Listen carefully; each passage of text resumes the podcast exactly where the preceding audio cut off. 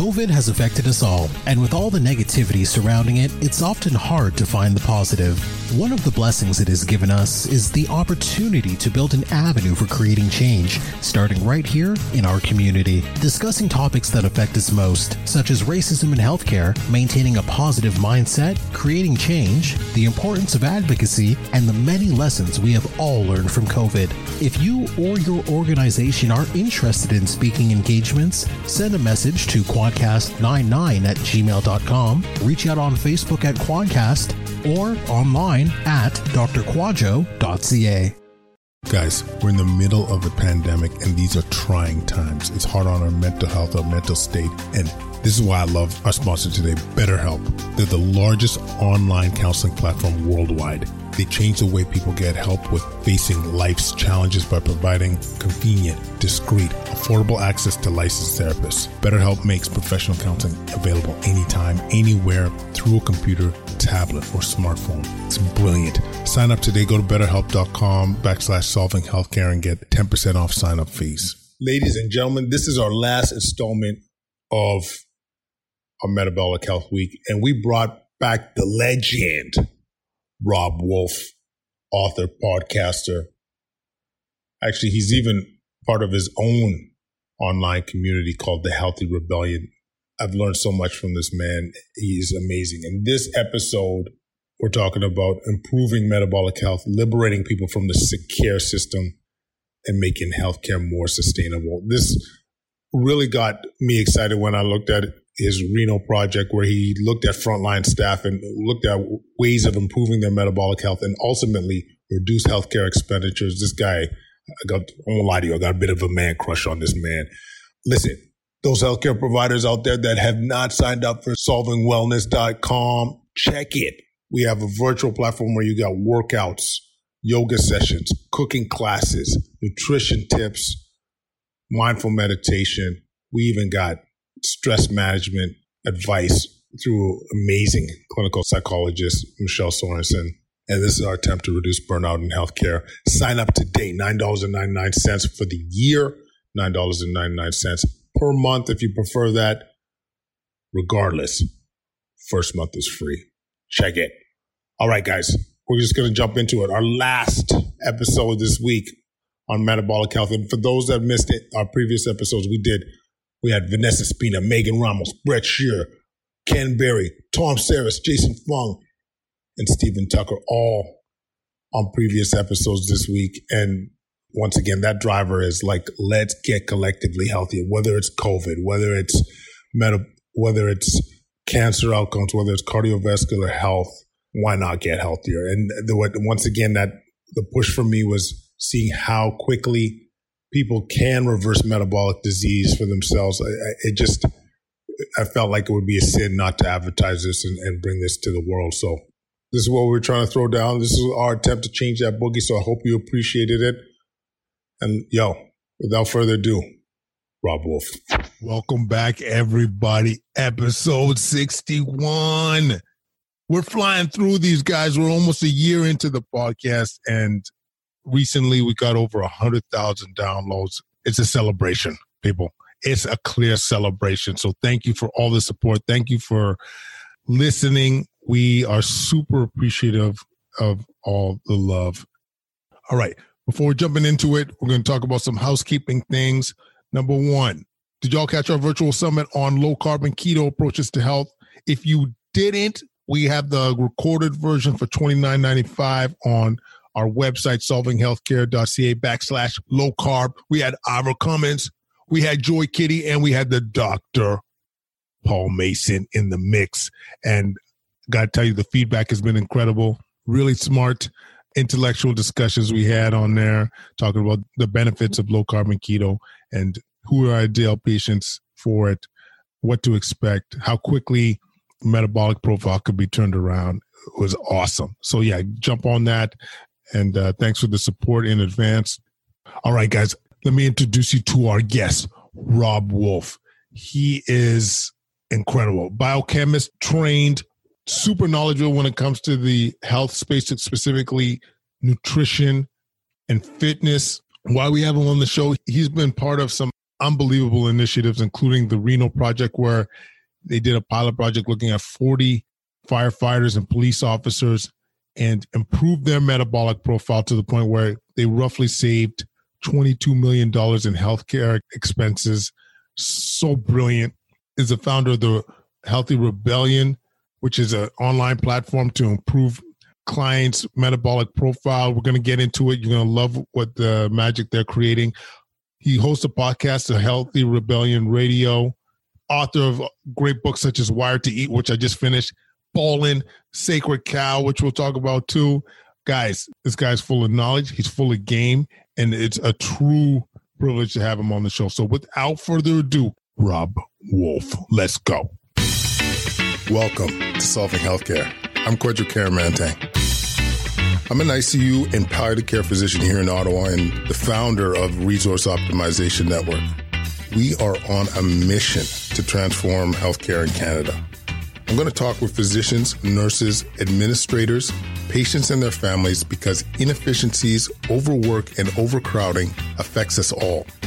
I believe it's time for a better healthcare system that's more cost effective, dignified, and just for everyone involved. Kwadcast Nation, can I tell you, I've been jammed up, excited for weeks for this one, guys. We got the legendary Robb Wolf in the mix. Welcome to the Kwadcast, my friend. Huge honor to be here. I am happy to bring down property values anywhere I go. So thank you. oh man. So this I mean, I don't know where to start with Rob because not only is he a podcaster, not only is he an author, but also the founder of the Healthy Rebellion.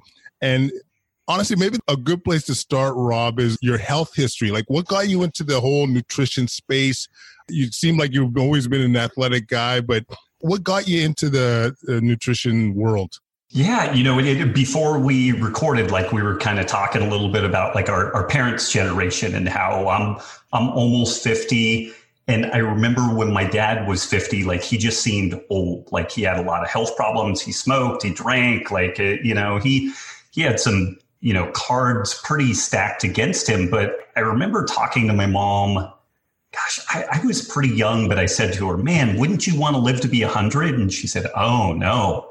I was like, why? And she's like, well, I would just hurt and, you know, life would be terrible. And I was kind of like, wait a second here. You know, if you take care of yourself, it doesn't have to be that way. And I mean, I was maybe like six, seven, eight years old, something like that. So I had a sense that there was probably a better way of doing things than what my family of origin did. And, and so I've always been interested in health and human performance. I was a California state powerlifting champion a very long time ago. I have been interested in martial arts. Like I used to do Thai boxing. I do some old guy Brazilian jiu jitsu now. But this this led me into an undergrad in biochemistry, and I was trying to figure out if I was going to do a research route or go to medical school. And it was around this time that I had a massive health crisis. I developed ulcerative colitis so bad that at the age of 26, they were recommending a bowel resection. And I knew enough about medicine at that point that I knew that heading down that road of a bowel resection was a terrible idea for my long term health. And not addressing the problem of ulcerative colitis was also going to be terrible. It's, you know, immunosuppressant drugs, surgery, like Western medicine really doesn't have great solutions for a lot of these chronic degenerative diseases. Does an amazing job if you get hit by a bus or fall off a roof or something like that. But then when we get outside of like trauma, Western medicine's just not that impressive. Like it can kind of kick the can, but we don't have really good solutions. So it, it, was interesting. I was chatting with my mom on the phone, and this is back in 1998. And my mom had had health issues for as long as I could remember, and they were very similar to what I had. And looking back, it was uh, GI and autoimmune related problems. But she went to her rheumatologist, and he ran this really extensive battery of tests and he told her that she was intolerant to grains, legumes, and dairy. And she told me that, and that she was diagnosed with uh, celiac disease, Sjogren's, lupus, about eight different interrelated autoimmune conditions.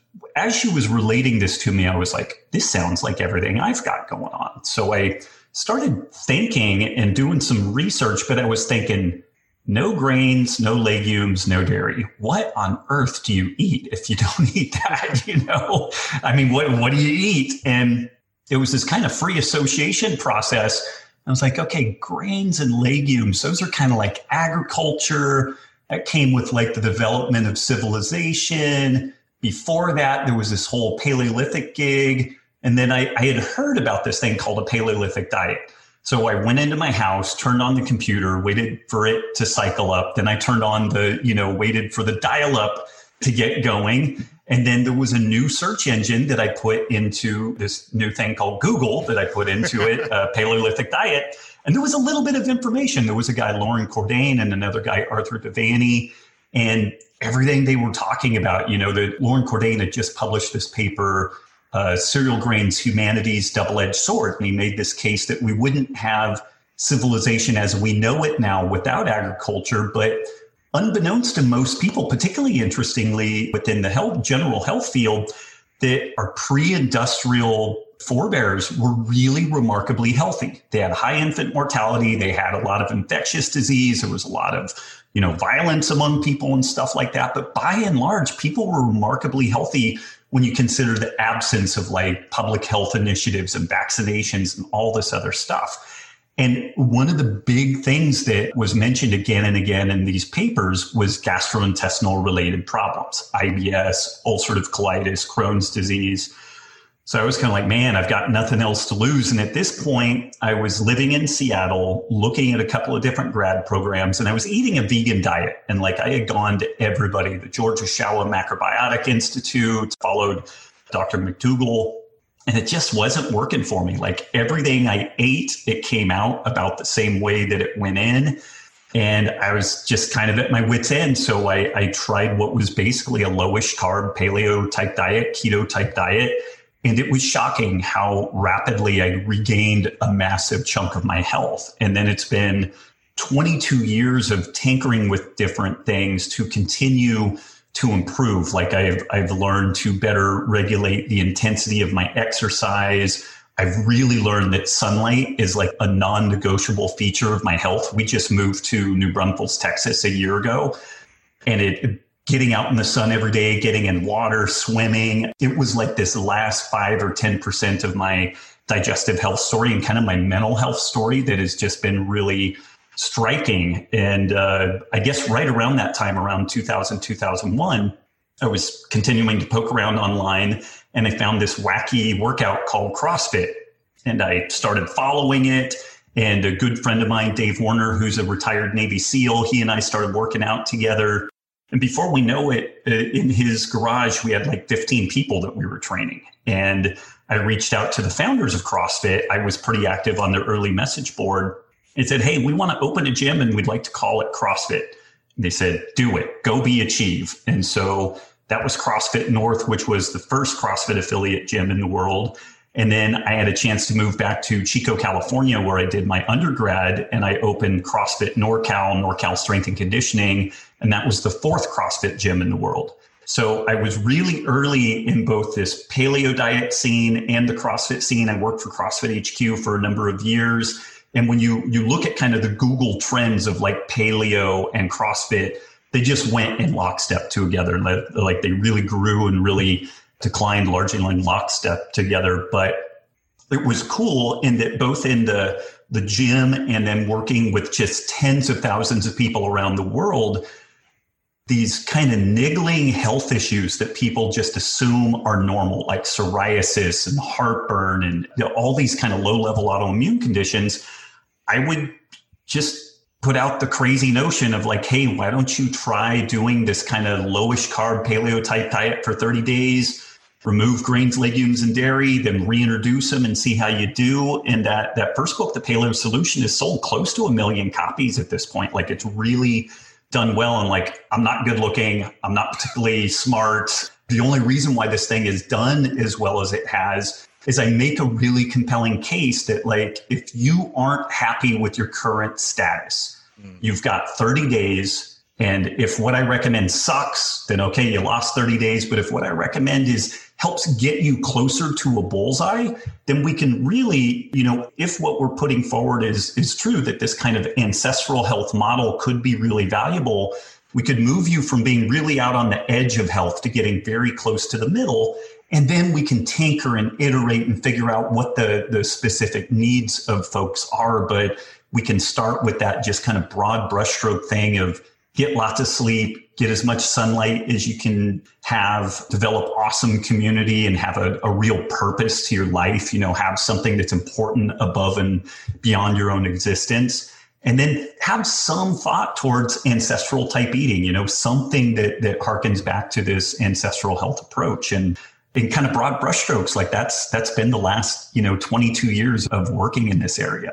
Wow. And I guess what I really love about that story is you know i know you're saying you're not a bunch of things but you're very educated you're very well read and any advice comes with some backing you know like a certain level of evidence and the thing i love about your approach is that it's not dogmatic it's not everybody has to be paleo not everyone has to be keto it's what works for you but the key, you know, to this approach is like, hey, let's have a bit of a reset. Let's stop what we're doing right now.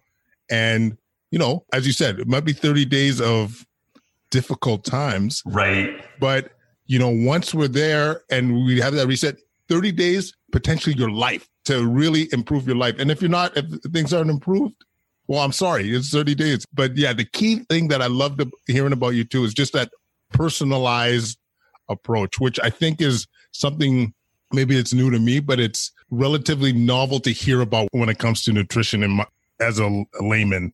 You know what yeah, I mean? Thank you. And you know, it's it's definitely been iterative. Like I was definitely much more of a hardliner with different things early on, but I, I really did in the process of just breaking people of giving them bad advice that we, you know, there's this what they call it the survivorship bias. You know, like I had all these people that were getting these great results with this kind of uh, basic approach that I had. And then one day, I remember it was, I don't know if it was on the CrossFit message board or where it was. I saw someone that had interacted with me a lot and they were kind of complaining about some problems.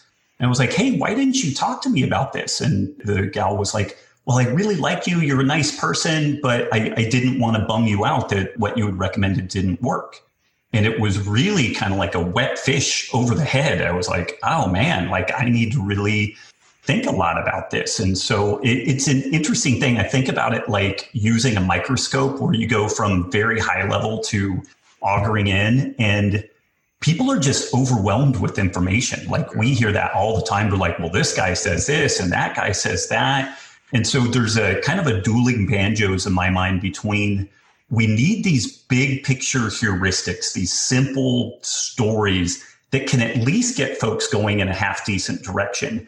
But then the danger is that people write these things in stone tablets and turn it into religious doctrine. And then you don't have the ability to customize and tinker and fiddle because I think we're going to talk a little bit later. We did a project in Reno where we identified 40 people at high risk within the police and fire service at high risk for type 2 diabetes and cardiovascular disease. We modified their diet and lifestyle, tracked them for the two year period.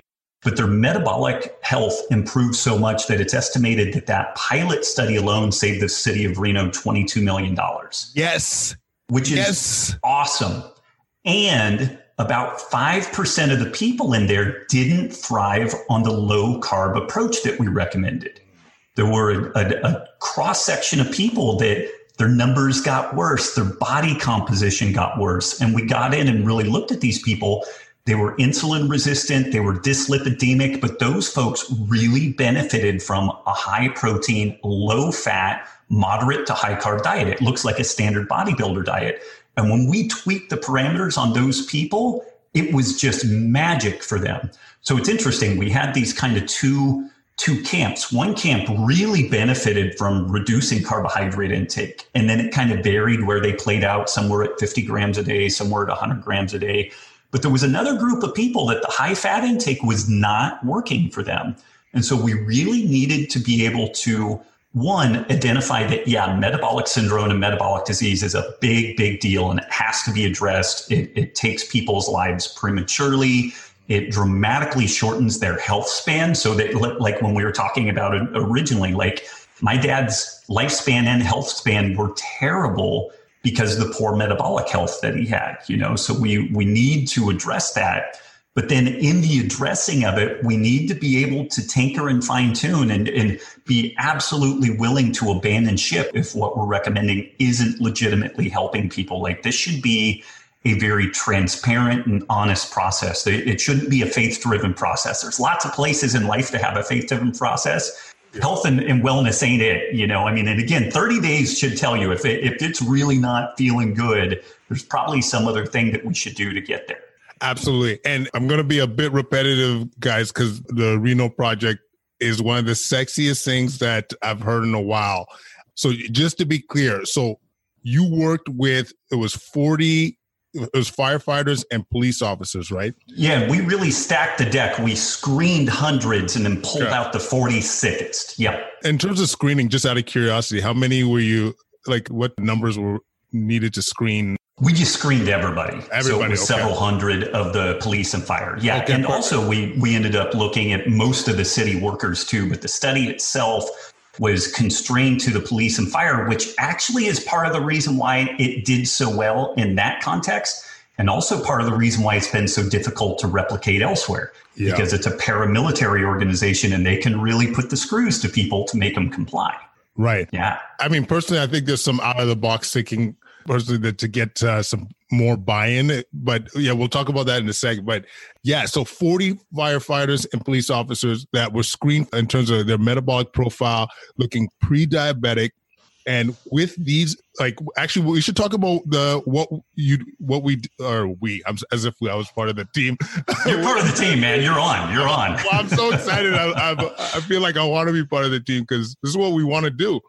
What elements like nutrition was obviously a key part, but what other elements was involved to improve their metabolic profile? And for screening what were kind of the things that were were used? And the reason i think it's important because a lot of people they think you know their bmi body mass index is fine and so or they don't look that overweight and they they think that this person must be metabolically healthy. Whereas there's more nuance to that. Like it's mm-hmm. not just about your weight. It's you know there's other elements to that. So uh, maybe you could speak to that, Rob. Yeah, yeah, sure. So the people who put this together are way smarter than I am. I just arrived on the scene and, and put a little bit of, of input into what they were doing. But I mean, it, it looks very similar to many standard medical intakes. Like you do an extensive HRA, a health risk assessment questionnaire. So it's like age, gender, ethnicity, family background. And I mean, we, we collect a lot of data around that.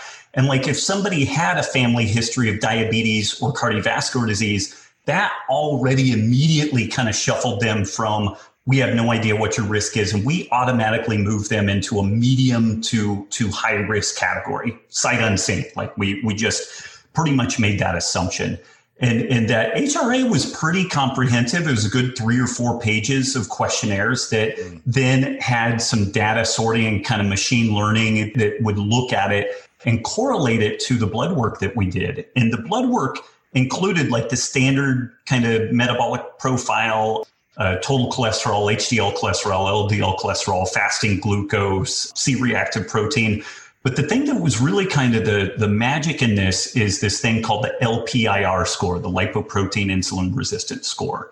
And this uses this technology called an NMR to look at just literally everything that's in a blood sample. And there's there are a zillion things. You get little spikes when you run an NMR in this way most of the spikes we don't even know what they are yet. Like we're still in the process of categorizing okay this is lysine that thing is is valine you, you know and and all this type of stuff. But they have done these regression analyses where they're able to establish a relationship between the LPIR score and insulin sensitivity. So in normal circumstances, we use what's called a HOMA IR score, which is looking at kind of the total insulin secreted over time. And we can use that to kind of inform where somebody is on that insulin sensitive, insulin resistant spectrum.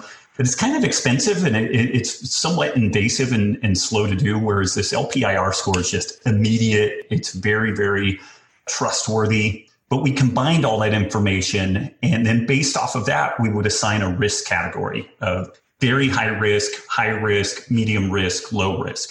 And the low risk people we just kind of kept an eye on, but we that really wasn't who was in this this initial batch of folks. This initial batch of folks, we again we kind of stacked the deck. Like we went after the people that we knew were metabolically unhealthy based off of both the HRA and this advanced testing.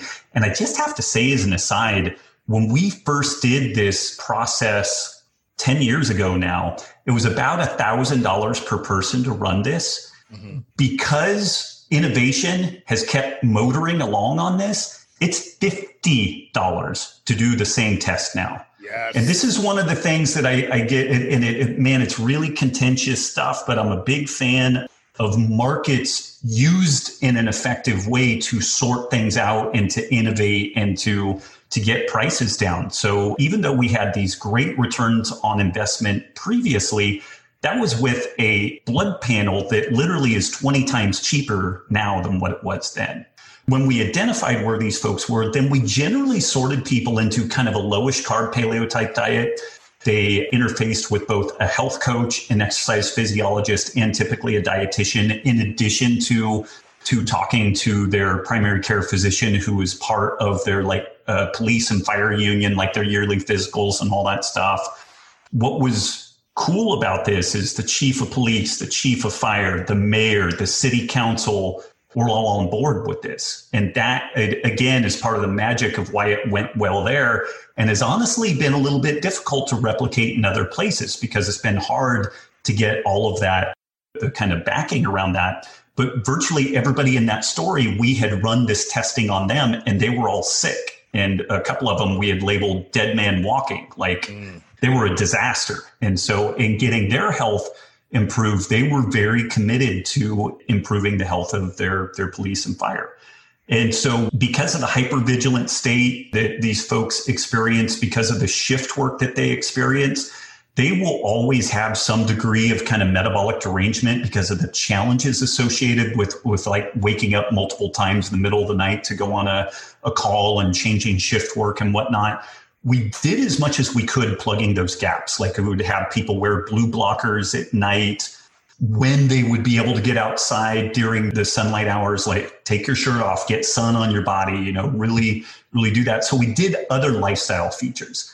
We encouraged them to exercise. And even though it was kind of CrossFit inspired, because these people were in a high stress, high motor work already, we really dialed the intensity, the CrossFit type stuff down. So I would call it more circuit training. It was CrossFit inspired, but we didn't put names on the board. We didn't make it a contest. You know, like these people are already in a fight for their life, like every day as it was. They didn't need that added stress of trying not to come in dead last on a workout. So we did those things. And then finally, the final lever that we probably had the most control over the kind of beneficial outcomes was the diet. And uh, we did weekly check ins with folks. There was a little bit of food logging. And again, because we tracked this over time, there was a cohort of people that weren't really doing well. And when we figured out, okay, they're definitely complying with what we're recommending, but we're not seeing things go in a favorable direction, we knew that within a given population, there would be some people that would likely do better on a higher carb, lower fat diet versus the inverse. And so we shifted those. And that was that was kind of the Reno risk assessment program. And I, I got to be honest, when when this thing first happened, I was like, in five years, we will have transformed medicine. And uh, we're 10 years downstream now. And we've had a modicum of success with things, but it, it's, I don't know what, you know, military is maybe the only thing bigger than like healthcare globally that if you wanted to go in and try to create this systemic change, you would have more challenges doing it. Yeah. But Rob, when we talk with sorry, if it's 22 million? No. $22 million. Yeah, twenty-two yeah. million. Yeah. And you, you might think that number is outrageous, but just to give you know some of the listeners a realistic uh, point of view, when people come to the intensive care unit, like our ICU, like costs related to that, that's one percent of your gross domestic product for people walking through that door. Okay, that's you're talking anywhere from three thousand to ten thousand a day, depending on how uh, sick they're coming in. So these numbers aren't crazy. And then you think about the time lost from work, mm-hmm. caregivers to help with that need to take time off for, for work as well. Like it's not crazy. And I'm going to call it out too. In my profession, there's a lot of metabolically unhealthy individuals. Like we just did a show on a colleague of mine that lost he lost 30 pounds because of what he was seeing with COVID. He was using mm-hmm. like a lot of intermittent fasting, low carb approach. And I won't lie to you, there's a lot of people at risk and so I know there might be a tough time buying in, but at the same time, when you know it improves lives, it reduces spending, especially when we're going to move in towards a more like costly, like baby boomers are, are mm-hmm. going into prime time healthcare utilization. Then you add COVID in the mix, like time is cooking. Yes. Like this is ripe for this kind of thing. And I'm not a change manager. I'm just a lowly intensive care unit doc with a podcast, but I'm screaming. This is the reason we've been screaming this stuff th- this month, guys, is because this can change. We need it to change. It's crazy. It's going to change. We just have a choice of whether or not it's kind of like Mad Max chaos and then we rebuild it afterwards or we figure out how to steward this thing into a soft landing. Back in 2005, the Congressional Budget Office, this is looking mainly at the United States, which we're worse than everybody else, but everybody else is in the same boat. But the Congressional Budget Office projected that the United States would basically be bankrupt from diabetes related costs by like 2030, 2035. So that's just been this like ticking time bomb in the background and then COVID arrived, and all that COVID did was took something that was going to take years or decades and compressed it into weeks and months. And I mean, look at the state of our economy, look at the state of our, our social infrastructure and whatnot. Like it has just been like a low level nuclear bomb dropped in that, that whole scene. And what, what's so heartbreaking to me is whether we're thinking about this longer term story, which you, you alluded to on the metabolic health or just dealing with COVID right now, we know that better metabolic health leads to better outcomes across the board. Period. Full stop. And this applies to everything else, to basic influenza, to everything else, you know? Yeah. Yeah. And uh, I mean, uh, hopefully it helps having these conversations and increasing the awareness out there. Cause like, I mean, I was telling you beforehand, like weeks, weeks ago, I didn't know about this shit. I didn't know that you could reverse diabetes in weeks. I still am baffled at this. I mean, and the reason I do the research or our team does the research in costs is because to me that's a needle mover. You know, mm-hmm. the decision mm-hmm. makers, if they could see the bottom line, an intervention is going to uh, reduce your bottom line. Like time to play, yeah, time to hustle. Yep. So yeah, I mean, I'm hoping all these things will help, and I really like what you're doing too with like the healthy rebellion community. I'm, I'm wondering if you could speak to like that virtual platform that you've created. How long ago has this been? Um, just a little you, over, coming up on a year. Just coming a year already. A year. Okay, yeah, yeah. yeah. So maybe speak a little bit about how this came to be and what's going on in that community because I personally love this concept. Yeah, and so it gets a little wacky. A, a little over a year ago, I guess April of 2019, we noticed we got up one day and our, our site traffic to my usual robbwolf.com site had plummeted by about 97%. And we were kind of like, what the heck is going on here? And we were poking around, poking around, didn't really know what was going on. And then these news pieces popped up in which folks in the kind of low carb scene, the ancestral health scene, the Google update that had occurred had basically expunged a bunch of our material from the interwebs. And it just became so like there was a kind of vegan documentary called What the Health. And it's it's very well done. I don't agree with it. And I went literally minute by minute in this thing. Like they would make a claim and I'd time index what the claim was, what the citation that they they cited, and then I would put in my my own piece to that. And it, it was 90 hours of work. It was this huge huge process. And if you searched what the health, it was maybe the third or fourth thing that popped up in the, the front page return. After Google did this algorithm update, you couldn't even find it. Like you had to put in Robb Wolf, what the health to be able to find this thing. And what's interesting, and this gets a little out into conspiracy theory land, but about six months prior, I guess, end of 2018, GlaxoSmithKline and Google had like a $680 million crossing of funds. And I forget which direction it, it went, but some people have made the case that Google is effectively a pharmaceutical company now. Like there's a, a case to be made that they're they're more or less a, a, pharmaceutical company, or at least a significant slice of their business or, or the direction that they're headed in. Mm. And what, what's interesting is a good number of the people that were in that were affected by this algorithm update they're pretty far out on the fringe. Like they're in the, really strong anti vaccine, which I'm this crazy guy that's actually pretty centrist on it. Like I really I really think that doing more or less what we did as kids is a great idea and maybe staggering them out a little bit and, you know, making sure the quality is good and everything. So I'm not anti-vax, but I'm also not totally bought in that is a, a hundred percent benign process. And we should have some, some discussion around the pluses and minuses of all those sorts of things.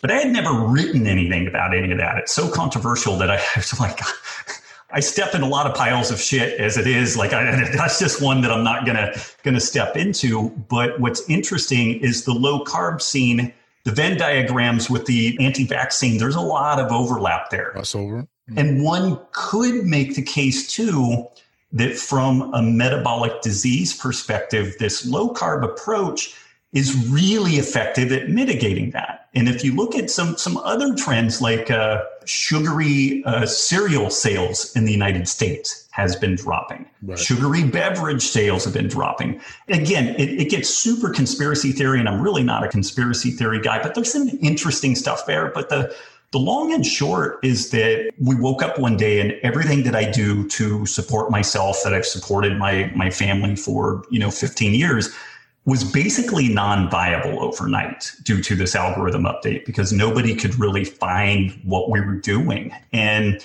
we kicked around some different ideas. Is this when we close everything up and move to Costa Rica and start a coconut farm and just call it good, which isn't terribly unappealing? You know, there would be some serious upsides to that. But I really do think that there's still something to this medical risk screening process that we, you know, kind of have spun up in Reno and I did some work with the Chickasaw Nation for two years. They had learned about the Reno Project, and I went and did some work with them. They developed this, this thing internally called the Unconquered Life Initiative because they're facing the same problems everybody else is, only again at an accelerated rate. Like 80% of their population is in that diabetic, diabetes type type range and it is crushing them both with regards to the negative impact on their health and their culture but then also just the cost. Like it, it will drive them into insolvency if they don't get out ahead of all this stuff. So I had learned a lot of different things in all these processes, and I, we launched this thing called the Healthy Rebellion, which is off of all of these social media platforms. It's its own standalone platform. The woman who founded that, Gina Bianchini, is a really outspoken advocate of like freedom and free access to information. And so I, I felt secure that she would really live by those ideals and we would have a safe place to kind of do the things that we wanted to do. And so the goal of the Healthy Rebellion is to liberate a million people out of the sick care system. And we have this three point process that we look at for defining that. The first one is what is your metabolic health? You know, like we need to know where you are on this kind of metabolic health or disease spectrum. Once we get that figured out, if you're healthy, then great. We're going to help you maintain it. If you're not as healthy as you would like, then we're going to figure out how to help you. And that's where we get you plugged in with a smart functional medicine doctor and also health coaches because people cannot generally affect the changes necessary alone. Like there have been billions of dollars spent on apps trying to get people to Twitter their way to better health. And it just doesn't work. It's too hard. It's, a, you know, we need social support to be able to do that stuff. And so we've got that screening, we've got the, you know, interfacing with health support. And the third part is really particularly germane to the United States, which is I really encourage people to figure out ways to get outside of the third party payer system, the insurance system in the United States is the most broken Frankensteinian monster that you could imagine. Like you couldn't you would be hard pressed to sit down and engineer something this broken from the start, you know, but it's been a process of both, I think, good intentions gone wrong and bad intentions that have, have gone even even better that leave us with our current situation. But in the United States, there are provisions for these things called health shares. And it's historically been within religious groups where they have an exemption where they can aggregate money within a, a group and what's interesting there is that they can kind of have inclusion exclusion criteria. So they can delineate we will cover these things, we won't cover these things, and everybody agrees to do that. And what's fascinating is these health shares do a really good job of basically negotiating a cash price on the things that they do. So their costs are not increasing at this exponential rate that we see within all the rest of, of healthcare. So we've been working to either partner with or develop our own health share so that we could then start moving people into this process. And, and a critical feature of this is that people have to, we need to support folks. We need to provide opportunity. We need to, to do all that. But then on the back end, like people need to have their feet held to the fire. There has to be accountability. There has to be skin in the game for that whole thing to come together and really work. But that's probably way more of an answer than what you're gunning for on what the healthy rebellion is. But that that's ultimately what it is. No, it, it, that's fantastic, Robb. And I there's a lot to discuss here. One of the key parts to, in my opinion, which you touched on, which is really underrated, is the accountability slash community, which you know it's as you said, you could look up you could google as much as you want the audio books you want, the podcast on how to, you know, get motivated and get hustling. But you, in my opinion, you really need that community piece. And you wrote mm-hmm. about it actually in the Wired to Eat. Like it's actually part of, in general, well being and, and how to be better in life. But I think that's a very important point. You know, just to summarize the rebellion, key to success, knowing what your profile is, your metabolic mm-hmm. profile is, getting access to people that are going to help you, and creating that sense of community. And I really like that out of the box thinking in terms of, you know, when it comes to insurance, because, yeah, we've had a, a guest on or two talking about the US insurance system, which is, I don't know how much you know about Canada, but basically, you and I walk into a hospital, we don't have to worry about anything in terms of our checkbook, except for maybe if you want a semi private room or not. Right. You know what I mean? So I love the I love what you're doing. So can you illustrate maybe a bit about the health coaching, the support point of view because this is not necessarily a part of traditional healthcare like having that support. Yeah. And I argue, you know, once again, I think we both agree we can't just keep doing what we're doing. But, you know, maybe this is a part of an element that would once again might be cost effective. You have that support, you have that community, you have that health coaching Mm-hmm. You know, like, so what does that look like in terms of the health coaching piece? Yeah, you know, so there are some interesting examples of stuff like this. Like the Singapore healthcare model is interesting to me in that it is universal coverage. So, like, everybody's in that pot. But the way that they do it is this thing called an HSA, a health savings account. So if you have a standard job, then you put some pre-tax dollars into this account and like you've got a deductible and, and whatnot. Folks that are low income, the government puts money into that account, but then it's your money and you get to decide what you do with it.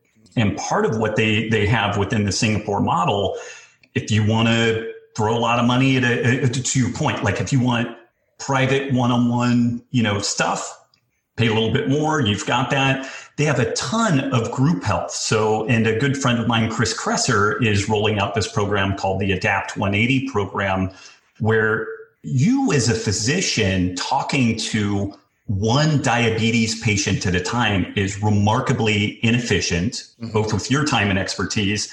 And also, it's just kind of scary and like isolating for that individual. And so, what different places like Singapore and their model they've done these newly diagnosed diabetics, they all show up at a group meeting, 10, 20 people, and then one physician one diabetes educator marches everybody through this is what your situation is, and here's how we're going to help you, and here are the health coaches. that can interface on a day to day level because the things that people need to succeed with this diet and lifestyle change are important, but it's hand holding, it's support, it's a shoulder to cry on. You know, it's not understanding how to deal with like a pneumothorax or something like that. Like, a, uh, you know, the physician's role is really at this very high level of determining is this person going to die right now? And if yes or no, and then, you know, what do we need to do to start affecting change? But then so much of that change is just this chop wood, carry water process of needing to show up every day and have accountability. And that's where that health coaching interface, I think, is really important. And one ray of, of hope within the US system is in the new ICD 10 diagnostics code, they have a code for health coaching now. And this is so that they can start doing research around the efficacy of health coaching. But something that needs to change within medical practice is these health coaches, these mid level kind of practitioners need to be given enough latitude to really help people. Mm-hmm. Like if the doctors want them to help on nutrition, then they need to say, go be a chief, go do it, and not micromanage what that that process exactly is. You don't want bad advice, but that's where like some education and credentialing can come in. But this group health model, the health coach model, it becomes really efficient. You can help a lot of people. And then I mean, everything from like weight loss challenges to Navy SEALs, they move people through in cohorts. You come together as a team and you move through the process as a team and you have help and support so that that group model is really powerful, really efficient. And then when you you graft in that middle level of health coaches that support doctors, nurses, pharmacists, then we have the potential for something really magical. And that is a place where technology could be a great addition to this story. Texting, group apps, you know, all kinds of things like that. Yeah. Robb, I mean, you're nailing it because, like, I'm just thinking at so many levels. Like, one, you know, every doc says they don't have enough time, but if you if you have you're seeing more than one client, patient, what what have you, that's a win. Mm-hmm. I know in on where we live, there's starting, I believe, to have uh, billing practices for groups, which once again, that's that's a win. The virtual side, definite win. You and I, I mean, you you've done, I think, a purple belt in mm-hmm. jiu-jitsu. Yeah, I played hockey my whole life and all that stuff. When you're in that group and you're together, you do not want to let each other down. No, no. You're part of that team. You're gonna hustle. You're gonna find that extra gear when uh, things are when you feel like you don't have it. This is to me as I'm hearing this. This is really the future. This is the way to go because once again, we can't keep doing the same shit over and over again and expect different results. And you know, it's it's interesting. Part of the reason why this model came about, the 20th century was really about dealing with infectious disease.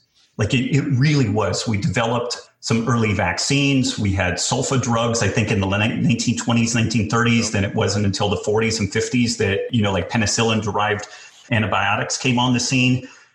And most of that doctor patient interaction grew out of okay, you're sick, you have an infection, here's the thing that's going to fix you. And it worked pretty well. But then for dealing with cardiovascular disease, like it's a joke. You know, you have to get it, it's like trying to find a pubic hair in a bowl of spaghetti to find the benefit of like statins for heart disease versus the comparison of like if you have a bad case of strep and you go on the right antibiotic, it is magic. It yeah. works, it works every time. But we built a whole medical paradigm around this prescriptive model. It's like, here's the thing you need to do, which is take one, you know, before every meal, don't take it with milk. That's easy. But if you're trying to rejigger somebody's diet and lifestyle and get community and deal with the stressful features of their life, that prescriptive model just fails. So part of what we're dealing with is all the legacy infrastructure that grew out of basically conquering chronic infectious disease but now we're in chronic degenerative disease is the thing that's really going to get us. And we need an entirely different model for that. And it, it's going to be painful shifting, you know? Absolutely. But, you know, I, I think a lot of my colleagues, we're just tired of being useless. Like, I hate to be uh, so black and white about it, but just add that third antihypertensive, add that third diabetic medication, add the statin. Oh, I'm my muscles are aching. We're just band-aid after band-aid after band-aid. And like, I'll be honest, I don't want to see you if you don't have to come in. Because like when you go through this admission, you're not coming out the same person. And doc, would would anybody in emergency medicine tolerate that type of process? Like a heparin clamp or so, would they tolerate just like failure after failure after failure where the person dies right there in front of you? Absolutely not. They would never yeah. tolerate that. But we tolerate this stuff because a person doesn't die there. Yeah. They go home and they continue their process of dying. You know, it's just kind of stretched out. But that's where, like, taking some notes out of emergency medicine and trauma medicine, like, they do amazing work with that. They do amazing retro engineering of like, well, why is this person failing here? You know, like there was all the discussion do you provide fluids to somebody who's got a gunshot wound or a bad wound? And there was back and forth on it. But over the course of time, they're like, okay, here's our protocol for doing this. And they were really able to refine that. But the chronic disease process is so much more global and difficult to get its arms around. But we're really complacent and like, well, it's kind of the best we could do. But we would never tolerate that in emergency medicine. Yeah, and I just I keep harping on this, but we are as docs in the medical community, the resistance to change is unparalleled. Like we we're dinosaurs. Like you could come up with new evidence-based practices that you think are would benefit patients and it will take years for them to be mainstream. And so I think there's so many as you mentioned like things elements that stack against us, but I think we just need to continue to have the di- the dialogue and our like target audience are young upstart healthcare professionals like we our team at Solving Healthcare. We love you guys, almost 20 medical students, because they hear this and they're like, okay, we see the problem. You know, I don't want to give grandma another statin when, hey, maybe if I just tell her to slow down on the carbs, take a walk after your, your dinner, you know what I'm saying? Maybe this is enough, you know? So I think the awareness piece is where we've been focusing on. And when you get enough of a group to say, hey, you know, maybe this is this is enough. Like maybe we we need to really rethink this. Maybe change will happen because as far as I'm concerned, we can't just keep doing this. I'm sorry. We just can't keep like if my mom has to be thrown on an antihypertensive, you know we're having a discussion now.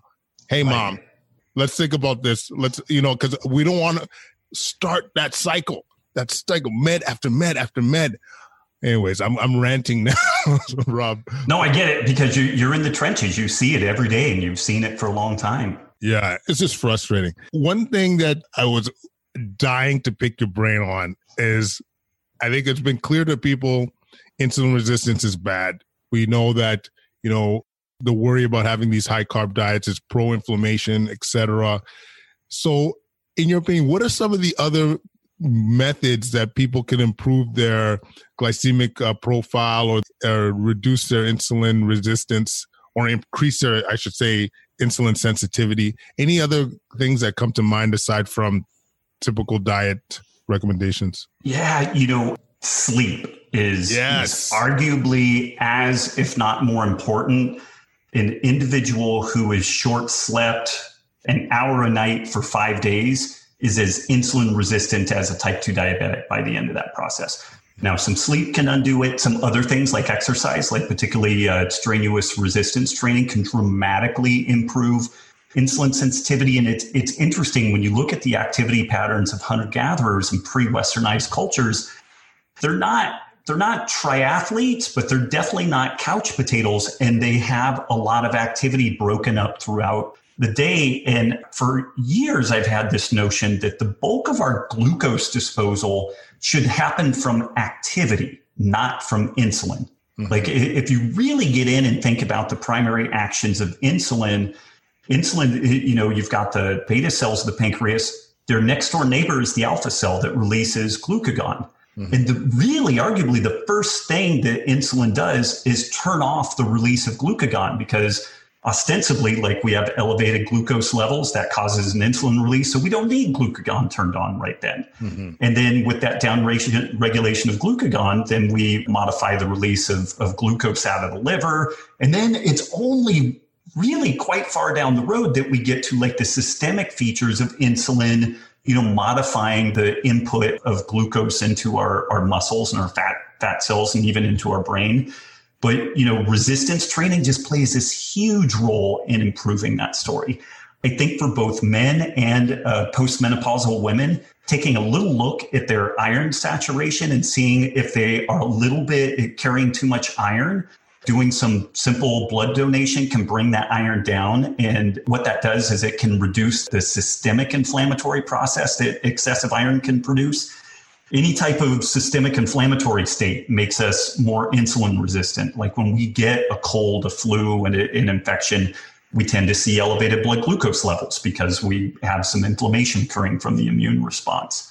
And this is kind of another spot where I do not everybody needs to eat a paleo diet, but if folks are casting around for some things to do that kind of like no grains no legumes no dairy 30 days see how see how you do with it it's an amazing reset to figure out if you have some gut driven inflammation that could be leading into this this bigger picture of insulin resistance so the um, resistance exercise sprint intervals are fantastic improving sleep and then really taking a, a peek at the kind of iron status. And there's other things like vitamin D will help, proper omega 3, omega 6. Like there's there's a lot of different things that, that go from there, but I think it gets to be diminishing returns from that point. Yeah, fair enough. But in terms of, I'm always about 80 20 or like the mm-hmm. biggest bang for your buck. It sounds like obviously what we eat and then probably sleep would be the kind yeah. of like the high level one, which we're, we're still I know Solving Healthcare crew, we still need to do a sleep episode, but it's coming. I think we're, we're good we're friend of mine, Dr. Kirk. Dr. Kirk Parsley would yeah, be a great been, one. Yep. Yeah.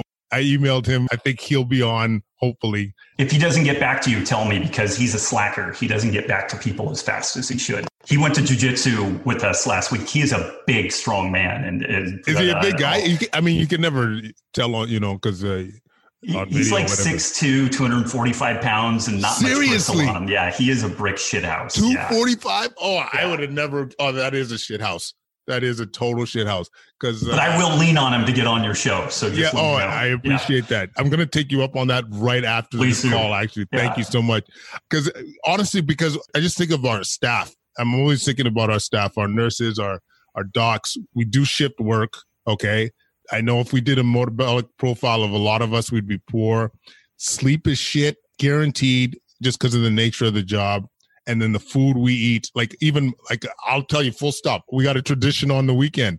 We bring bagels in on Saturday and Sunday. I know I ain't helping anybody you know, right. except for that maybe there's spirits a little bit that there's food coming in. Right. But yeah, like I think, you know, we really should because I'm always about being an example. You know, I I'm try to be fit for a reason. But I think, yeah, like when it comes to the biggest bang for your buck, food, sleep, and it'll be great to talk to Kirk about the sleep hacks because once again, for us, it's so tricky. Yeah, yeah, it is, and you know that that shift work community. That's where diet ends up taking on even more of a prominent role because police, military, fire, medical professionals, new parents, yeah. sleep's just going to be a problem. Like you do everything you can to improve what you get, but then beyond that, food ends up being potentially the most powerful level that lever that you still have in that. Yeah. Yeah. I mean, I have a bias towards resistance training. I know we don't lifting weights, pushing weight. I know we don't talk about it that much, but I mean, this for me personally, such a great stress relief. You get the mm-hmm. upside mm-hmm. about the insulin, improving your insulin resistance, and you feel good, look good. Yep. Push some weight, kids. Kwadcast Nation, tell me that wasn't amazing. Robb, if you get a chance to listen to this, we love you. Thank you so much for doing the show. Thanks everybody for listening, being part of our Metabolic Health Week, an episode every day this week in terms of metabolic health. Thanks so much for listening. Those that haven't signed up for Solving Wellness, check us out, solvingwellness.ca, our attempt to reduce burnout among healthcare providers. We got online workouts, yoga sessions, cooking classes, nutrition tips, mindful meditation and stress management. And we're just really creating that sense of community so that we could collectively change that boogie. Know what I'm saying? Leave any comments at kwadcast99 at gmail.com. Follow us on Instagram, YouTube, Facebook, Twitter at Kwadcast. For real. Thank you so much for listening to the show. Make sure to leave a five star rating and a review on iTunes and Spotify helps with the visibility of the show. Tell a friend, yo. Be part of the movement.